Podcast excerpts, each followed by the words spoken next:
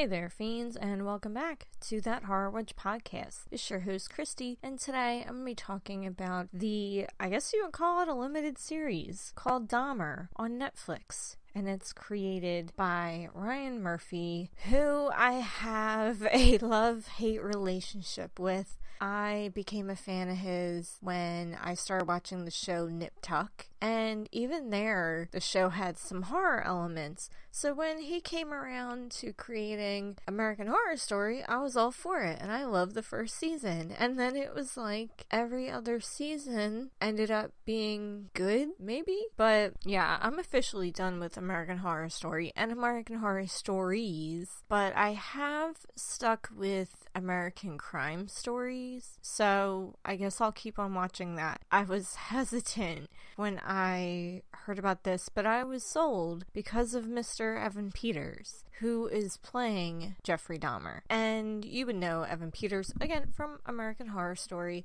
He also played the best, one of the best friends in the movie Kick Ass. He has played Quicksilver in some Marvel movies.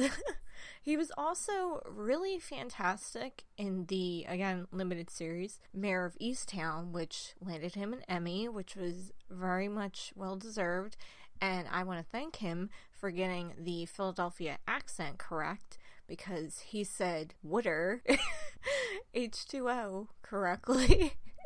or in the same kind of vernacular that I do. And he just, overall, he's been getting accents pretty fucking well done. So hats off to him. He made me hate Jeffrey Dahmer even more than I originally did. I didn't think it was possible to hate him anymore, but here I am. And he's made him even more fucking creepy. He's got that fucking dead eye stare down pat. He's got like I said, the voice down pat, the mannerisms, and I don't know, just something about him as an actor. He knows how to completely morph into whatever character he needs to, and then you're no longer seeing Evan Peters, you're seeing whoever this fucking character is, and it's so fucking believable and it's like it chills you to the fucking bone. And if anyone doesn't know about Jeffrey Dahmer, which I don't know how, he was known as the Milwaukee cannibal. He predominantly went after gay, brown, and black men, and well, mm, and a couple of boys in there too. I have to add. So my thing is, I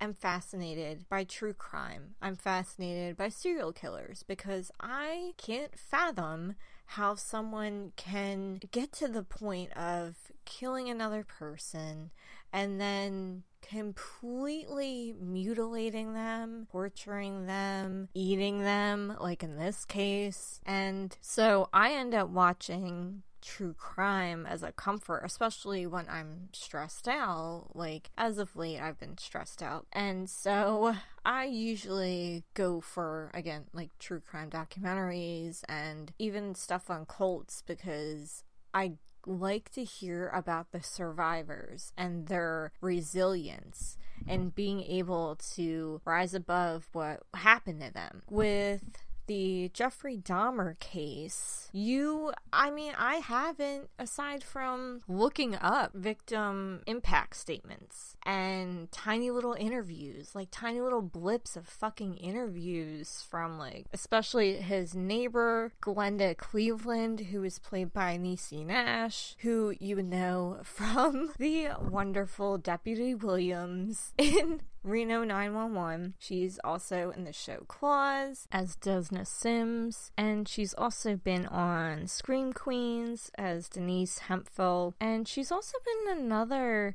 true crime. Well, this one's a movie called Stolen by My Mother about the Kamaya Mobley story and she played the woman who kidnapped Kamaya Mobley. And I've been meaning to watch that one. I recently just learned about that. It's a really fucked up story. So, anyway, Niecy plays Glenda, who's Jeffrey Dahmer's neighbor, who had apparently been calling incessantly for fucking months over not only the fucking smell, but hearing weird fucking noises, hearing men screaming from his apartment. She even called about the young boy, Konerak, sent this phone. And the fact that so this is going to be really graphic. He was basically lobotomized and he had blood running down from his, let's just say, genitals to his legs, visible. He was butt ass naked too when he escaped Dahmer's fucking apartment. And he was met with two women who told the cops, hey, um, this kid needs help. Like, he couldn't fucking talk because he was basically, you know, he had a hole in his fucking head and he was drugged up. Like, what, what, what's he supposed to fucking do? And then what do the cops fucking do? They fucking take the word of Dahmer, who's like, oh no, it's just my boyfriend. He's 19. He doesn't have his ID. He left it. Whoopsie. He's just really drunk. And what they do, they fucking walked his ass back into the fucking apartment with this fucking monster, and he ended up fucking dying. Like, are you fucking kidding me? Yeah, so above all else, I was angry at the utter incompetence of the fucking police force of Wisconsin. It's fucking mind boggling, but at the same time, it's not because it's a mixed bag of homophobia and racism. Let's just say it because that's what it fucking was. It it's just fucking unreal. Because again, I already knew most of this information, but to the fucking extent of it, to actually hear a recreation of an actual phone call that Glenda fucking made, and it was brushed off as, oh, a boyfriend having a lover's quarrel with another boyfriend. So, not our problem. You fucking joking? Oh my god. So I'm not even completely done this show yet. I'm on episode 10, which is the last episode. I just haven't finished it. I had to take a break because, you know, again, as much as I enjoy true crime, this shit is just really fucking heavy. It's really fucking heavy. And it's just, ugh. I had to fucking take a break and watch some like videos of animals being released back into the wild. That's how much this fucked me up. Sure, I can watch scary movies all day. I can watch, you know, blood and gore and everything, like torture porn. But when it when I know these are real people and then I watch the victim impact statements, it, there's just no way that it doesn't cut into your soul and affect you. So I feel like that's kind of making my stress a little bit worse, maybe. I don't know. So, oh, and Jeffrey Dahmer's dad is played by Richard Jenkins, who you would know from The Shape of Water as Giles. He was the dad in Step Brothers. He he's just a funny guy. I like him. And it's fucking creepy how much he does look a lot like Jeffrey Dahmer's father. Like, you have to look, I mean, whatever. If you want to or not, that's up to you. But Oh, and Molly Ringwald plays his uh, stepmother, who you would know her from Breakfast Club, 16 Candles, Pretty in Pink. You know Mo- Molly Ringwald. So, everyone, I feel like everyone is familiar enough with Jeffrey Dahmer. He was a loner. He he didn't have the best upbringing. He had very emotionally neglectful parents to the point where he didn't even have any friends. He was very awkward. His mother had mental health problems. She didn't deal with it that great and then was also very shamed about it about taking medication about having depression and then she had substance abuse problems as well his father was very absent. He was always working and then just not very present at all and was a fucking asshole to the whole family. So, you know, not that that gives any excuse for what he did at all. I don't give a flying fuck what you've gone through. It doesn't excuse you completely disrespect other human beings and you desecrate their bodies and you treat them like they're nothing, like they're garbage. I I can't have any fucking sympathy for you. And I had a thought about it too. Oh yeah, so he was also a cannibal and he did weird experiments. He had very bad separation anxiety. He claimed that what he did was trying to create zombies so he could have people never leave him and have total control of, over other human beings. And I thought about this and I thought for a moment that, oh, well, if he was let's say he never committed these heinous crimes.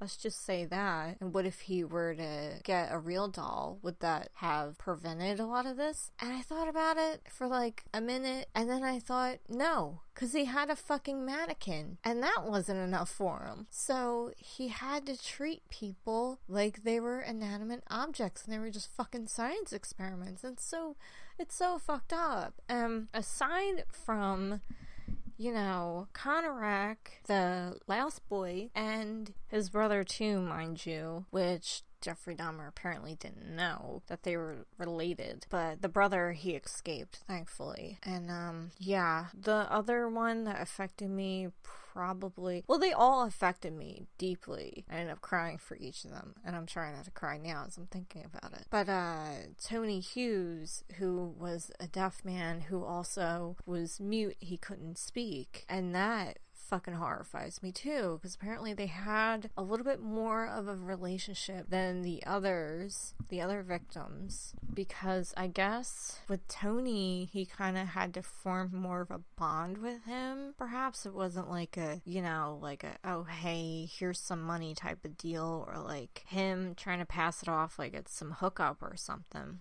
And uh, that that fucking broke my heart. The fact that he couldn't have even screamed if he wanted to, and no one heard it. Oh, and again, I'm trying not to fucking cry. This is just so fucking sad. Um, I do, I do want more. I don't know, like as much as I want to understand why that piece of shit did what he did, and fuck him completely. And it just made me even more angry that there were, you know, comics and like greeting cards about him. And I've seen memes that people think are funny or like cannibal jokes or whatever. And I just I can't laugh at that shit, especially when I think about like this these are people's children. This is someone's brother. This is someone's like father, you know, someone's cousin. This, you know, I just ugh, I can't. I can't allow myself to go there and be like, "Oh, that's funny." It's not. It's not fucking funny. But Jeffrey Dahmer was able to get away with this shit for years because the cops just didn't give a flying fuck. They really didn't care. And he was one of the more sloppy killers. He wasn't really like a Dexter type where he was very, you know, methodical about like doing like disposing of bodies and whatnot. He just had them all over the place, and his plan, his grand plan, was to make a fucking altar. And I don't know if maybe he got that idea from Ed Gein, because Ed Gein kind of did that in a way. And oh, and in the last episode, again, I'm I don't even know how far I got into the last episode, but they did talk about a little bit about John Wayne Gacy, and that's another piece of shit. And that like really fucking like made me sick to my stomach because again, I've I've listened to the John Wayne Gacy tapes and made me hate him even more because he was just he had the same fucking egotistical sense about himself, like bitch boy Ted Bundy, and I will forever refer to Ted Bundy as bitch boy Ted Bundy because that's what he was. And I hope you hear the anger in my voice because these motherfuckers really pissed me off. And that's why I'm really glad that Jeffrey Dahmer it was poetic justice for a black man named Christopher Scarver to murder him in prison because Scarver was in solitary confinement for like a good, I want to say 14 years, and he didn't really know why like why everybody was making such a big deal about fucking piece of shit Jeffrey Dahmer. And and I hated Jeffrey Dahmer that I watched this because, like, at first I thought maybe he was just so disturbed that he really didn't grasp the seriousness of everything. But no, because of the way he acted in fucking prison, like, happy that he was getting fucking fan mail and money and shit from people and then he would mock his victims by like forming his food into body parts and putting ketchup on it to pretend it's blood and making a mockery of that shit. No, fuck you, dude. So clearly you have zero remorse. You know exactly what the fuck you did. Which, yeah, he did admit that he was of sound mind when he committed his crimes. I do not think he had an ounce of remorse whatsoever. He may have said, I'm sorry, I'm sorry, I'm sorry. That doesn't mean jack shit. You could say you're sorry until you're blue in the face. That doesn't make it okay. And whether or not he knew it was okay is moot. So, I do think it was great that again, a black man took him out. And as far as I'm fucking concerned, he did his civic duty. So, hats off to you, Mr. Scarver, because the world is a little bit of a better place without someone like Jeffrey fucking Dahmer, who was doing nothing but enjoying the limelight, enjoying living in infamy. You know, it's it's that narcissistic any attention is good attention, even if it's for something horrible. So I do think that we're all better off with him getting killed in prison and and he can't ruin any more lives. Like, he ruined Tracy Edwards' life, who was his last victim, who's also a survivor. And Tracy ended up being failed by the fucking system, too, because he did not get the, like, any kind of psychiatric care that he desperately needed. How can you not when you not only survive that sort of traumatize beyond traumatizing event of almost getting murdered and then you find out exactly what would have happened to you, what your fate would have been. And so there's no way in hell you're coming out of that okay. Even even if he did get psychiatric help, I think he still would have had issues obviously and yeah, it doesn't excuse the crimes that he also ended up committing. He's also in jail because he not only, I believe, molested a boy, he and another man killed someone they threw him off of a bridge. So, yeah, he has to deal with that. And again, yes, I feel horrible that he had to live with that sort of trauma. And then you have the other survivors, like Ronald Flowers, who somehow, some way got away with his life. And unfortunately, I did find out that he still was drugged and sexually assaulted by Dahmer but I don't know if it is accurate with the grandmother kind of stopping Jeffrey from killing him. I don't know. So, and I do feel bad that his grandmother apparently didn't know he did kill about four people in her basement, and that in of itself is pretty fucked, you know? Or maybe she had some sort of idea that something was going on. Just who really thinks, oh yeah, my grandson's killing, dismembering, and eating people in my home. Like no one no one has that thought. So, you know, you can't really blame her either. You can't really blame anyone except for Jeffrey himself. He had choices. And like I said, there's tons of people who've gone through things that he's gone through. Rough childhoods, you know, there's there's tons of maladaptive mechanisms that don't have to deal with fucking murder. And before I forget, there is a theory floating around that he was possibly responsible